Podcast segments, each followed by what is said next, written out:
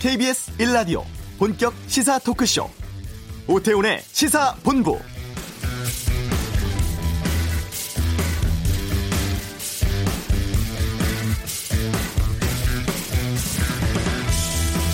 오늘이 여당이 제시한 국회원 구성 시한입니다. 추경안 7월 3일까지 처리하려면 오늘까지는 원 구성 마쳐야 한다는 건데요.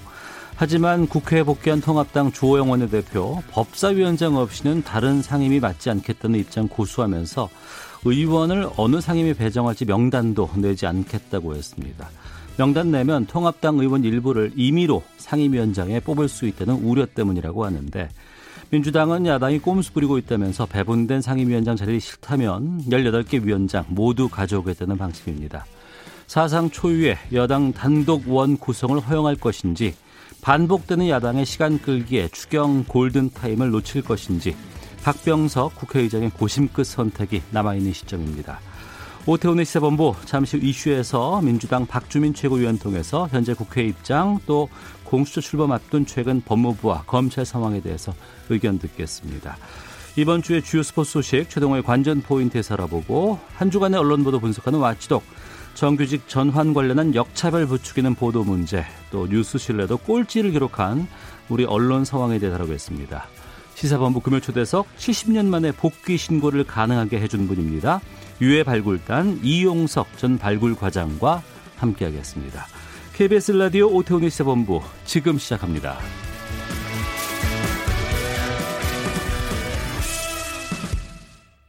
네. 법무부 추미애 장관이 연일 검찰을 비판하고 있습니다. 상당히 강경한 입장을 보이고 있는 상황인데요. 아, 추미애 법무부 장관의 행보 또 최근의 국회 상황에 대해서 좀 여쭤보도록 하겠습니다. 더불어민주당 박주민 의원을 연결합니다. 안녕하십니까? 예, 안녕하십니까?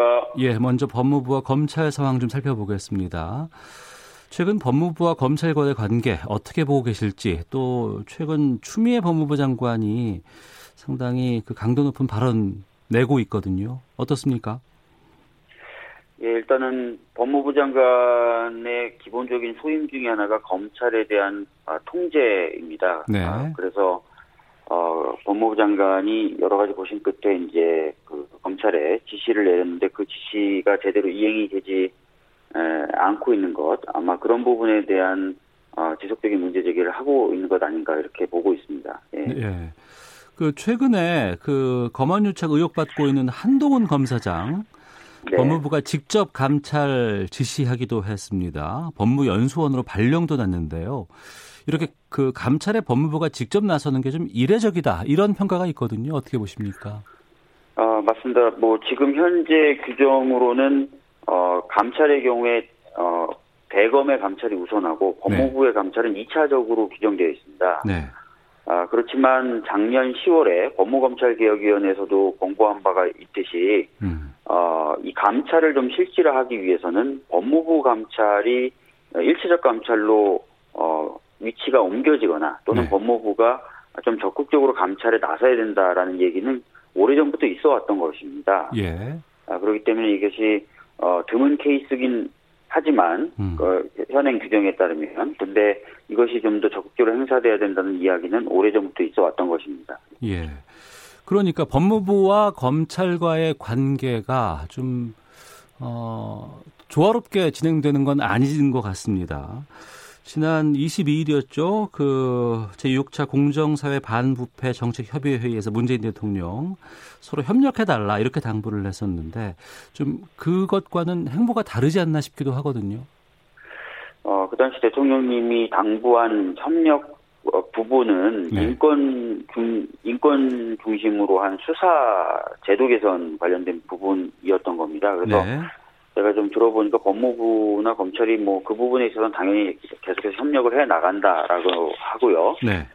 어, 근데 지금 벌어지고 있는 상황은 그, 그런 어떤 것과는 달리 아까 말씀드렸던 것처럼 최근에 검찰 내부에서 논란이 되고 있었던 어, 진정 사건 처리 과정에 대한 어, 법무부의 어떤 조치인 것이죠. 예, 예. 어, 그래서 약간 궤를 좀 달리하는 부분이 있다라고 말씀드릴 수 있을 것 같습니다. 예, 좀 구체적으로, 그러니까 법무부에서는 이렇게 처리를 해달라라고 얘기를 했는데 검찰 쪽에서 이걸 수용하지 못하는 상황인가요? 그러면?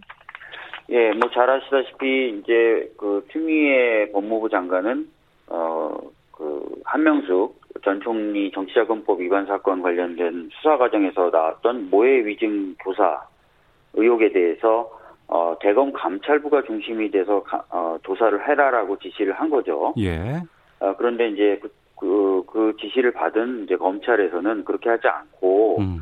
어, 여전히 이제 그 인권 감독관과 인권 부장 중심으로 이 조사가 이루어지도록 어, 그 지시를 수용한 거예요. 그래서 어, 법무부 장관 입장에서는 본인의 지시가 제대로 반영되지 않았다, 이행되지 않았다라고 판단하고 있는 것이죠. 네. 그 윤석열 총장이 한동훈 검사장 사건을 전문 수사 자문단에 회부한 것도 있지 않았습니까? 네, 그 부분도 있었습니다. 뭐 아시다시피 어, 전문 수사 자문단의 경우에는 피의자에게는 신청을 소집을 신청할 권한이 없습니다. 예. 아, 그럼에도 불구하고 그 채널의 이동재 기자의 신청에 아주 신속하게 반응을 해서 자문단 소집을 한 거고, 예. 어, 최근에 또 보도된 걸 보니까 그 자문단 소집 관련된 그 부장들 회의에서 최 결론이 내리기, 내려지기 전에, 음. 어, 어, 좀 이 자문단 소집이 결정된 것 같다라는 보도들도 있거든요. 그런 예. 걸 봤을 때는, 아, 이것이 이제 혹시나 제 식구 감싸기에 의한, 어, 움직임 아닌가라는 의심이 드는 것이죠. 예. 음. 그 국회에서 이제 법사위가 열리지 않았었습니까? 거기 전체 네네. 회의에서 법사위원들이 그동안의 검찰 개혁이 상당히 좀 미진하다. 이런 그 취지로 추장관과 좀 설전 벌인 적도 있었습니다. 네. 최근에 법무부 장관의 좀 지휘권 행사 법사위원으로 어떻게 보고 계시는지요?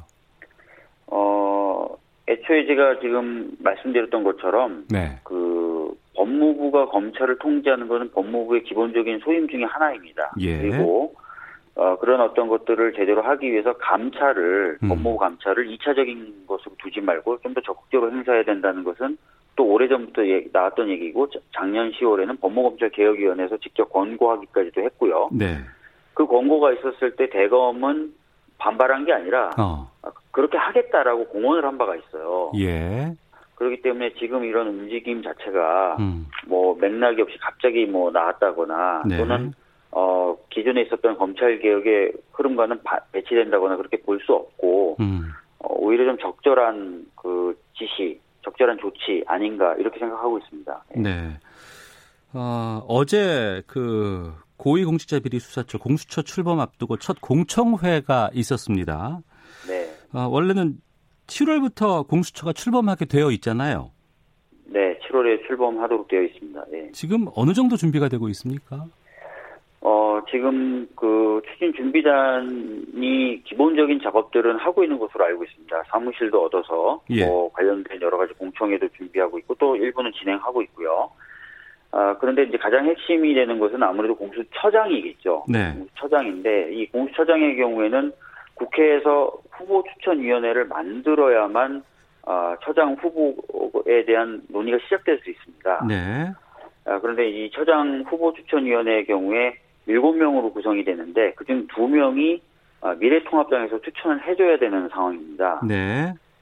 그래서 지금 현재 뭐 그것에 관련된 논의가 진행되고 있지는 않고요. 어. 경우에 따라서는 어, 이 후보 추천위원회 구성 자체가 상당히 지연될 수도 있다 이렇게 우려를 가지고 보고 있는 상황입니다. 예.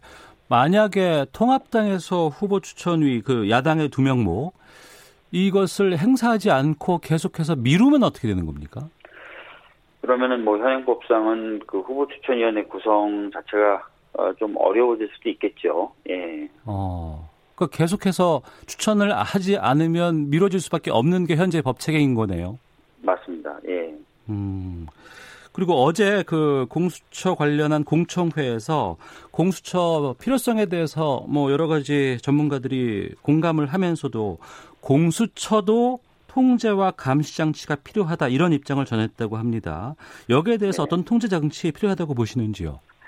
뭐 제가 그 내용을 다 살펴보진 않았지만 그 공수처 내에서 수사와 기소 기능을 좀 분리하는 게 어떻냐 어떻게 했느냐라는 제안이 나왔다 그러더라고요. 네. 근데 사실 이제 공수처법 관련된 어, 협상을 1 플러스 4 단위에서 올해 어, 그 5월 3, 4월 달에 하면서 네. 그 방안에 대해서는 이미 얘기가 나온 적이 있었습니다. 네. 어, 전반적으로 수사와 기소가 분리돼야 되고 그러면은 그 원칙이 공수처에도 적용이 된다. 저는 뭐 기본적으로 어, 생각해 볼 수 있는 좋은 대안 중에 하나라고 생각합니다. 예. 네. 자, 그리고 앞서서 그 통합당이 계속해서 추천을 하지 않으면 공수처 출범이 쉽지 않다고 하셨는데 거기에 대한 민주당의 보관 같은 것들이 좀 준비되고 있나요? 어, 그 부분에 대해서 아직 뭐 구체적으로 논의하고 있지는 않은데요. 예. 뭐 우선은 원 구성을 마치고 추경을 좀 통과시킨 후에 음. 공수처에 대해서 아마 본격적으로 어, 고민해 들어갈 수 있을 것 같습니다. 네. 아, 그 과정에서 뭐 당연히 야당하고도 협상을 해야 될 것이고요. 예. 어, 그런 이제 좀 상황이 돼서야 뭐 방금 말씀하신 보관이나 이런 것들도 좀 만들, 만들지 않을까 싶습니다. 예. 예. 더 구체적으로 들어가 보면 열린민주당의 최강욱 대표는 공수처 수사대장 1호로 윤석열 총장을 꼽기도 했고요. 통합당 정진석 의원 경우에는 여당이 법사위 장악하는 목표가 윤석열 구속수다. 이렇게 비판하기도 했습니다. 그러니까 현 윤석열 검찰총장을 찍어서 이렇게 공수처 출범과 같이 연계를 시키는데 민주당에서는 이 입장을 어떻게 말씀하실까요? 음, 저희들이 몇 번 강조해서 말씀드렸던 것처럼 네. 윤석열 총장의 거취 문제에 대해서는 당에서 공식적으로 논의한 적도 없고 네. 앞으로도 논의할 계획이 없습니다. 음, 아, 뭐 최강욱 의원님이나 이런 분들 다 이제 아마 사견으로 그렇게 얘기하시는 것 같고 또 저희 당도 아니기 때문에 네. 어, 저희 당은 다시 한번 말씀드리지만 윤석열 총장의 거취 문제에 대해서 논의한 바 없고 앞으로도 논의할 계획이 없습니다. 예. 알겠습니다. 자, 더불어민주당 박주민 의원과 함께 말씀 나누고 있는데요. 국회 상황 좀 여쭤보도록 하겠습니다. 네. 오늘 의원총회가 1시 반에 예정돼 있다면서요. 민주당에서. 맞습니다. 예, 맞습니다. 그리고 국회 인근 1시간 거리에 다들 비상대기 해야 된다. 이런 조치 내리는 것으로 알고 있습니다. 네. 오늘 민주당 단독으로 본회의 열릴 수 있습니까? 어, 사실 이제 뭐 어제 원내대표가 어, 의장님을 찾아뵙고 네. 오늘 본회의를 열어서 어, 상임위 위원장 선출을 할 수 있게 해달라고 부탁을 해놓은 상태이긴 합니다. 네. 그런데 어, 아직 이제 의장님이 결심을 못 하신 상으로 제가 전해 들었고요. 어. 오늘 오전 11시 반에는 또 조영 원내대표를 어, 의장님이 만난다고 그러시더라고요. 예. 그래서 오전 상황을 좀 쭉 봐야 의장님이 이제 어떤 식으로 결정을 하실지가 좀 가닥이 잡힐 것 같고요. 예. 아, 아시다시피 의장님이 본회의를 소집 안 하시면 저희들이 아무리 결심과 결의를 다져도 어. 어, 절차가 진행될 수 없는 것이 또 현실입니다. 예. 통합당은 아직도 여전히 법사위 사수안을 고수하고 있습니다. 그러니까 법사위 안 주면 모든 상임위 다 가져가라 이런 입장인데 어, 여기에 대해서 이 입장에 대해서 민주당이 좀 변화가 가능합니까? 아닙니다. 저희들이 이전부터 말씀드렸던 것처럼 이번 국회는 정말 일하는 국회가 돼야 되고요. 네. 그러기 위해서는 어떤 한 상임위에 모든 법안을 다 몰아넣고 거기서 체계작구 심사 기능이라는 것을 남용해서 네. 발목 잡는 일은 없어야 된다고 생각합니다. 그래서 어, 법사위의 체계작구 심사 기능을 어, 없애고 각 상임위에서 예. 체계작구 심사 기능을 하자고 저희들이 얘기하고 있지 않습니까? 예. 어, 그런 방향이 계속 어, 유지가 될 것이고 어, 덧붙여 그런 취지에서도 법사위가 어, 야당 쪽으로 가는 일은 어, 저희들로서는 뭐 굉장히 강하게 반대하고 있는 상황입니다. 예. 네. 그러니까 그 부분에 대해서 어제 저희 이제 뭐 여러 뭐 토론 시간에 약간 대안 같은 것들이 나오면서 체계작구 심사 같은 것들의 권한을 좀 줄이고 그러니까 법제위와 사법위로 법사위를 좀 분리하면서 이걸 법안을 통과시키고 그 이후에 사법위 정도를 어, 통합당에게 주는 건 어떻겠냐라는 의견들도 나왔었거든요. 이런 안들은 어떻게 보십니까? 뭐 저희들은 아까도 말씀드렸던 것처럼 어떤 그 하나의 상임위가 체계자구 심사 기능을 독점적으로 행사하는 그래서 gatekeeping을 하거나 또는 국회 운영의 전체의 흐름을 발목 잡을 수 있는 그런 구조는 맞지 않다고 생각합니다. 네. 그래서 어, 사법위와 법제위의 분리안 역시 저희들은 뭐 논의하거나 수용하거나 하- 하지 않고 있는 것이죠. 예. 그 지금 안 그러면은 18개를 다 상임위 원장을 민주당에서 가져갈 수도 있다는 입장인데 또 일부에서는 아직도 그래도 11대 7로는 상임위 나누겠다 뭐 이런 입장도 있어요. 저희들은 저희들이 지금 추경 관련된 그 시안을 네. 어, 7월 3일 정도로 보고 있습니다. 네. 그래서 어, 그 일정 안에 추경안을 통과시키기 위해서 저희들은 여러 가지 방안을 고민하고 있는 거고요. 예. 그 전제하에서 뭐 만약에 진짜 필요하다면 음. 그리고 정말 야당하고 대화가 안 된다면 예. 뭐 어쩔 수 없이 18개 상임위를 다 갖고 와야 되는 것 아니냐 이런 어, 입- 입장 도 가지고 있죠. 예. 음. 거기에 대해서 박병수 국회의장의 뭐 조율안 같은 게 나온 건 없나요? 어, 제가 수요일 날 사실은 이제 의장님을 찾아뵀었었는데, 네. 의장님이 뭐 어떤 특별한 조율안을 가지고 계신 건 아닌 것 같고요. 네. 예전에 가합이 됐었던 11대 7, 예, 예. 어, 그, 그거를 좀 지켜, 지키는 전제하에서 좀 더 협상을 해봐라라는 입장이셨습니다. 예. 어. 근데 통합당에서 전혀 지금 반응을 보이고 있지 않습니다. 거기다가 이제 각 상임위의 명단까지도 지금 제출하지 않고 있는 상황인데 그러면 네. 18개 모든 상임위를 다 선출하지 않는다고 하더라도 예결위라든가 예결위를 포함한 뭐 11개까지만 오늘 처리할 수도 있, 있습니까, 그러면?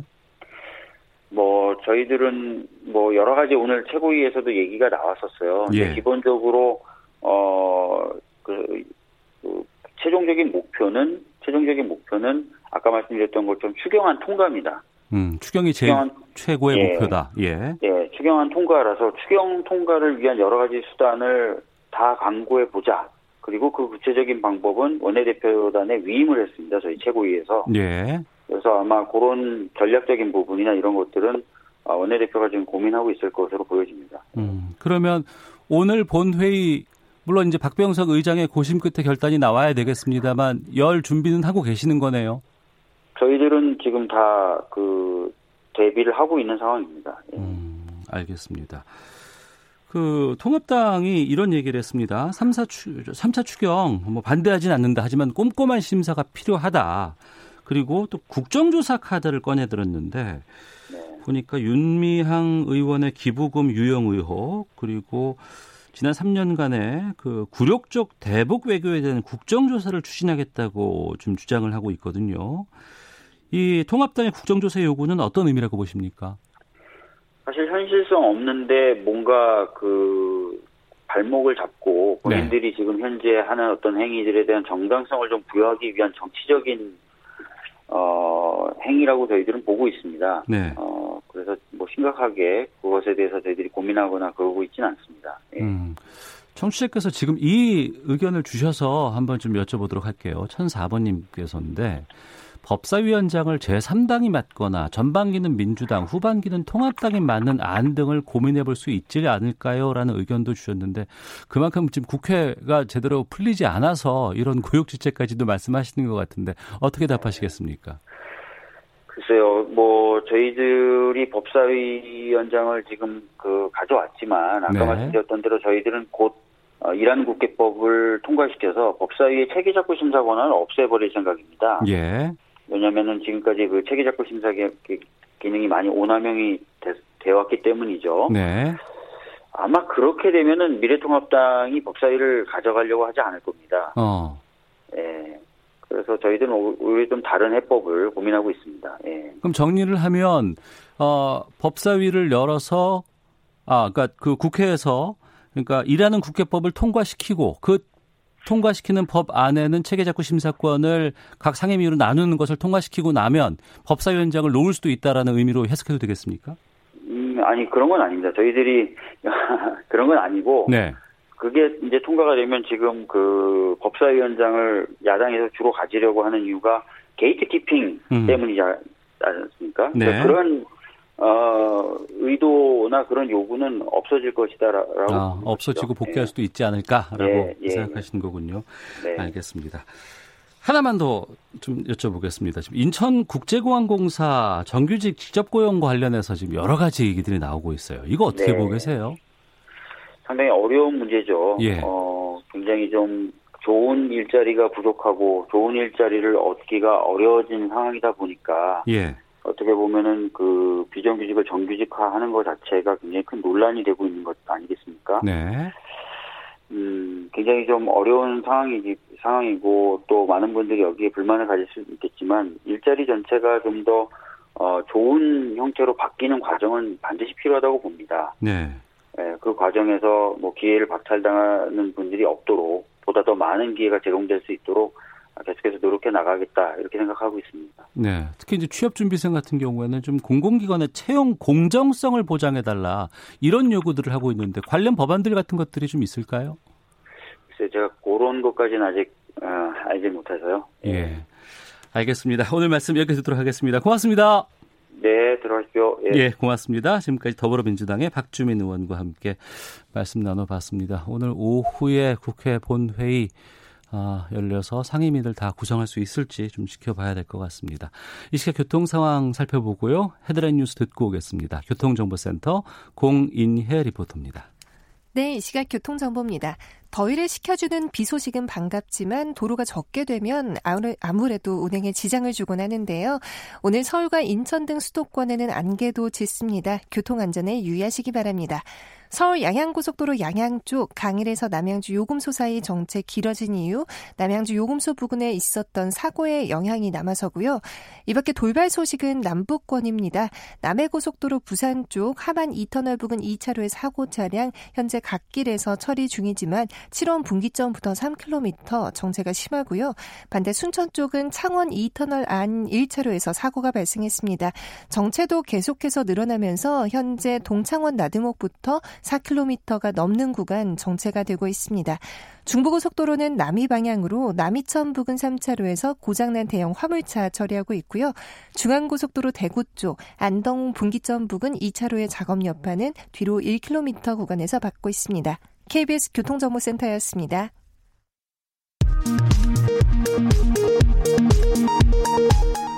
헤드라인 뉴스입니다. 어제 국내 코로나19 확진자가 39명 늘어 누적 확진자는 12,602명으로 집계됐습니다. 지역사회 감염은 수도권과 대전, 충남 지역에서 주로 발생했습니다. 더불어민주당이 오늘 국회 본회의를 열어 공석인 12개 상임위원회 위원장을 선출하자고 요구하고 있지만 실제로 본회의가 열릴지는 미지수입니다. 정세균 국무총리는 추경안 처리가 미뤄질수록 국민들의 고통은 가중될 수밖에 없다며 조속한 시일 내에 추경안을 국회에서 통과시켜 주실 것을 간곡히 요청드린다고 밝혔습니다. 정부가 올해 공공일자리 94만 개를 제공합니다. 코로나19 사태 여파로 중단됐던 일자리 사업도 재개하기로 했습니다. 지금까지 라디오 정보센터 조진주였습니다.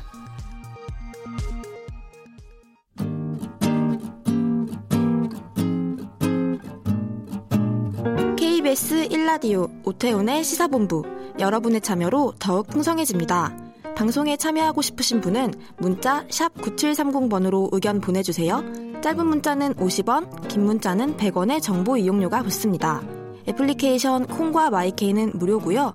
시사본부는 팟캐스트와 콩, KBS 홈페이지를 통해 언제나 다시 들으실 수 있습니다. 많은 참여 부탁드려요.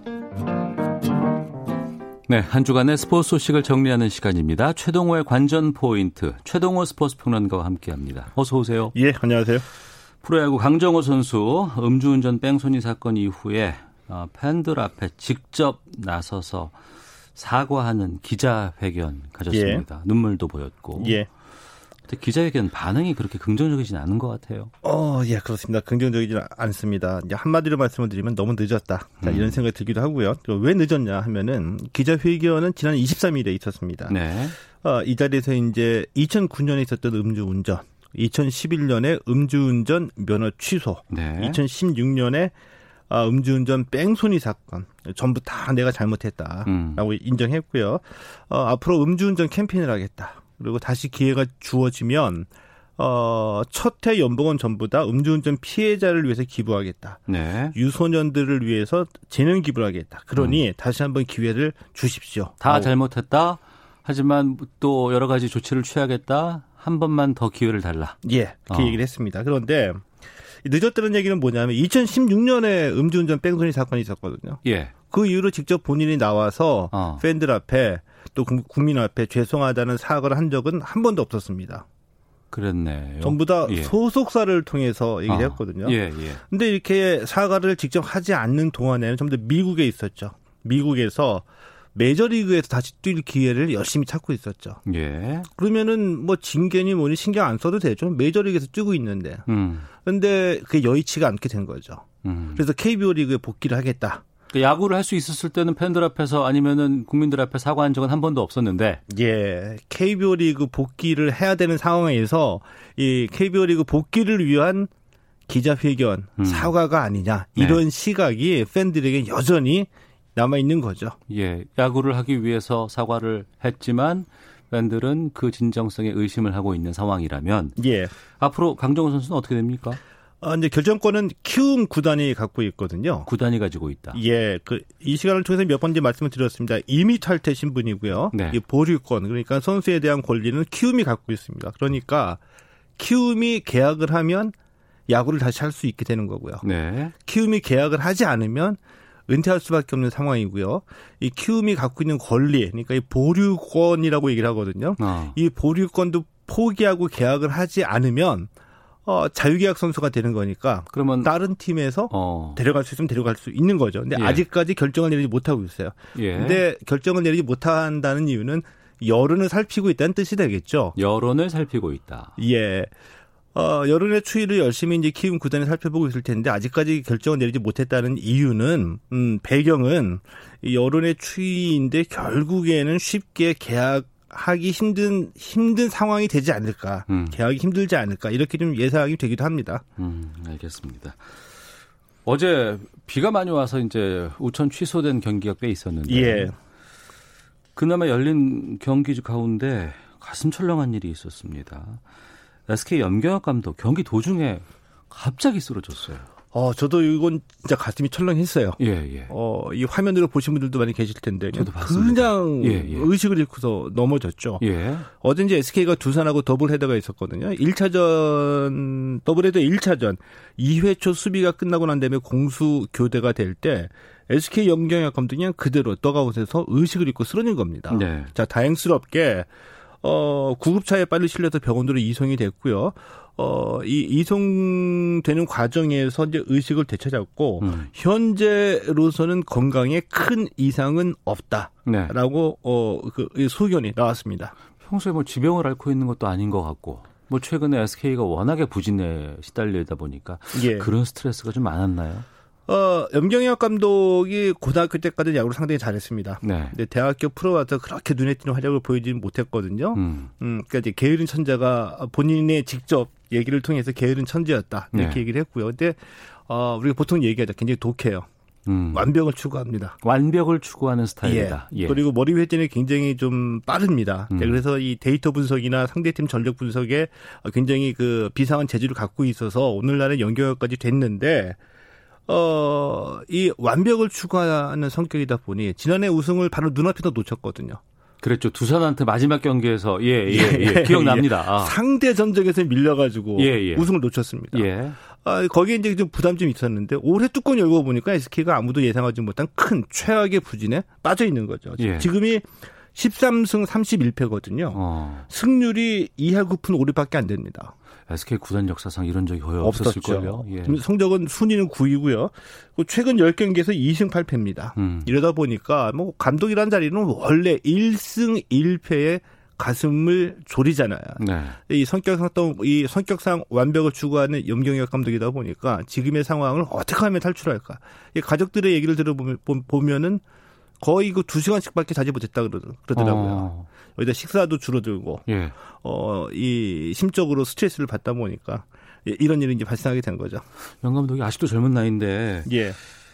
그 프로야구 감독이 그렇게 스트레스를 많이 받는 직업이에요? 어떻게 어, 얘기를 해야 되나요? 스트레스를 많이 받죠. 그래서 흔히 하는 얘기로 한 30년 담배 끊었는데 감독하면서 담배 다시 담배를 피게 됐다. 이, 이 정도는 이제 애교고요. 애교예요. 예, 이 정도는 어. 애교고 어제 97년에 백인천 감독 예, 예, 또이 예. 성적에 대한 스트레스 때문에 경기 직전에 나 잠깐 쉬어야 되겠다. 병원에 갔다 오기도 했고요. 또 가장 최근에는 하나에 있었던 김성근 감독 어 경기 도중에 어지럼증을 호소하면서 병원에 실려간 적이 있었죠. 네. 그리고 이제 가장 이좀 안타까운 일로는 2001년에 롯데의 그 김명성 감독의 시즌 도중에 아, 예. 심근경색으로 어, 운명을 달리하는 그런 안타까운 일이 있기도 했었고요. 네. 어, 감독들 이제 겉으로 보기에는 TV 화면에 비춰지는 모습은 화려하죠. 음. 화려한데 어, 그 승패에 대한 부담을 지다 보니 전적으로 다 지잖아요. 네. 올해는 벌써 한화에서 한영덕 감독이 물러났고요. 음. 엄청난 그 스트레스에 시달리는 거죠. 네. 구단에서 감독들 건강 관리 좀 챙겨야 될 것 같고 검진들 좀 꼭 받으셔야 될 것 같습니다. 검진 아마 받을 겁니다. 아, 예, 그러셔야 될 것 같습니다. 요즘 프로야구가 상당히 좀 관심도 높고 예. 어, 또 팬들도 어여 빨리 경기장으로 가보고 싶다라는 얘기를 참 많이 하고 계시는데 문체부가 지금 관중 입장 허용 검토하는다는 보도가 나왔어요. 어, 예, 예, 곧 허용이 될 것 같아요. 아, 그러니까 아, 예, 그 어제 그 중앙 사고 수습본부의 방역 총괄 반장이거든요. 네. 윤태호 반장이 어제 이제 백브리핑에서 이 프로스포츠 관중 입장을 아, 관중 입장을 문체부와 논의하고 있다 이렇게 밝혔거든요. 예. 어, 그러니까 현재 이제 그 프로세스로 보면은 문체부의 최종 결정만 남아 있는 것 같아요. 음. 관중 입장이 허용이 되더라도 전면 허용은 아니고 예. 이 관객 수 좌석 수 대비 10% 또는 25% 그러니까 사회적 거리두기를 실천하는 형태가 되겠죠. 아, 사회적 거리두기를 실천하면서 아까 그 네 자리 다섯 자리 최소한의 맞습니다. 인원들이 들어갈 수 있게끔 띄엄띄엄 떨어져 앉으면 되니까요. 네. 어 KBO도 그렇고 프로축구 연맹도 그렇고 어, 관중 입장에 대한 준비는 완벽하게 끝이 났다. 네. 그러니까 뭐 이 그 어이 그, 예매권 시스템이라든지 또 경기장 내에서 방역 대비 이거 철저히 철저하게 준비를 하고 있고 어, 프로야구에서는 보통 평균적으로 봤을 때 한 경기에서 관중이 들어오지 않으면 아, 경기당 평균 1억 원 정도의 어, 손실이 발생을 하거든요. 네. 그러니까 어느 정도 이제 적자폭이 이제 쌓여갔다는 얘기이죠. 음. 네, 그러다 보니까 이제 프로 야구에서는 뭐 워터파크도 다 이제 관중 입장 사회적 거리두기 실천하면서 입장 허용하는데 네. 이제 프로스포츠도 이, 이 입장을 허용할 때가 된 것이 아니냐 이런 음. 얘기가 많이 나오고 있죠. 음. 글쎄요. 언제쯤 결정 날지는 좀 지켜봐야 될 것 같습니다. 조만간 결정될 것 같아요. 아, 그래요? 예. 어, 알겠습니다. 지금 재미있는 현상이라고 하는데 야구와 축구 상위권 팀들을 보니까 지역별로 대비가 된다. 예, 예. 이제 이게 무슨 얘기냐면은 예. 음, 야구는 서울 팀, 네. 또 수도권 팀들이 잘하고 음. 축구는 영남권 팀들이 잘하는 겁니다. 우연이겠죠? 어, 근데, 근데, 예. 이게 야구는 이런 현상이 두드러졌어요. 몇 해 동안. 아, 그러긴 했었습니다. 예, 지난해도 몇, 그랬고. 예, 예 그렇죠. 예. 몇해 동안 수도권 팀들이 강세를 보여서, 어, 예를 들면 지난해만 보면 이 두산, 키움, LG, SK가 모두 가을 야구 1, 2, 3, 4, 2로 진출했거든요. 그래서 네. 우리 흔히 그 지하철 시리즈, 음. 지하철 타고서 다, 어, 가을 야구 볼 수 있다. 그런 얘기가 나왔, 나왔고요. 어, 올해는 SK가 쳐졌는데 서울 연고팀이죠. 네. 이 키움, 두산, LG가 현재 2, 3, 4위를 차지하고 있습니다. 그렇죠. 예. 예. 근데 프로축구를 보니까 프로축구 K1은 1부 리그 K1은 울산, 상주, 대구, 포항이 나란히 2, 3, 4, 5위예요. 음. 이것도 재미있죠. 음. 그 영락컴 팀들이 전부 다 이 상위권하고 중상위권의 연대를 포진하고 있는데 재미있게도 축구에서 서울 팀들, 수도권 팀들은 어, 수원, 성남, 서울, 인천이거든요. 예. 8위, 9위, 11위, 12위입니다. 아. 이게 한 팀은 어쩌다 성적이 롤러코스터를 탈 수도 있거든요. 근데 네. 이 연고 지역 연고 팀들이 이렇게 어 하위권 또는 상위권에 몰려다니는 게 음. 이게 일부러 이렇게 하려고 해도 힘들 텐데 재미있네요. 네. 전북과 울산이 지금 우승 경쟁 벌이고 있잖아요. 예, 맞습니다. 어, 우승 경쟁 벌이고 있는 전북과 울산이 모레 맞대결을 펼칩니다. 그러니까 빅매치가 벌어진다는 얘기죠. 네. 어, 전북은 현재 7승 1패 승점 21점으로 1위고요. 울산이 6승 2무 승점 20점 2위입니다. 음. 한점 차이기 때문에 모레 벌어지는 경기 결과에 따라서 울산이 1위로 올라설 수도 있었죠. 네. 지난해 울산이 우승을 눈앞에 두고 있었습니다. 예, 예. 마지막 경기에서 포항하고 비기면 지역의 라이벌이거든요. 예, 예, 포항에게 패하면서 아쉽게 우승을 놓쳤죠. 그리고 절치부심했습니다. 때문에 아주 재밌는 경기가 될 것 같아요. 음, 알겠습니다. 청취자 565 최종욱 두 분께서 강정호 선수 음주운전 상습점과입니다. 다른 사람과 형평성에도 어긋납니다. 카르마 극복님, 감독님, 스트레스 건강 조심하십시오. 김정호님, 극장에서 영화도 볼 수 있으니 야구장도 갈 수 있었으면 좋겠습니다. 의견들 보내주셨습니다. 지금까지 최동호 스포츠 평론가 함께했습니다. 고맙습니다. 예, 고맙습니다. 예, 잠시 후 2부 와치독 준비되어 있고요. 이어지는 시사본부 초대석 6.25 전사자 유해 발굴 과정 직접 들어보도록 하겠습니다. 2부에서 뵙겠습니다.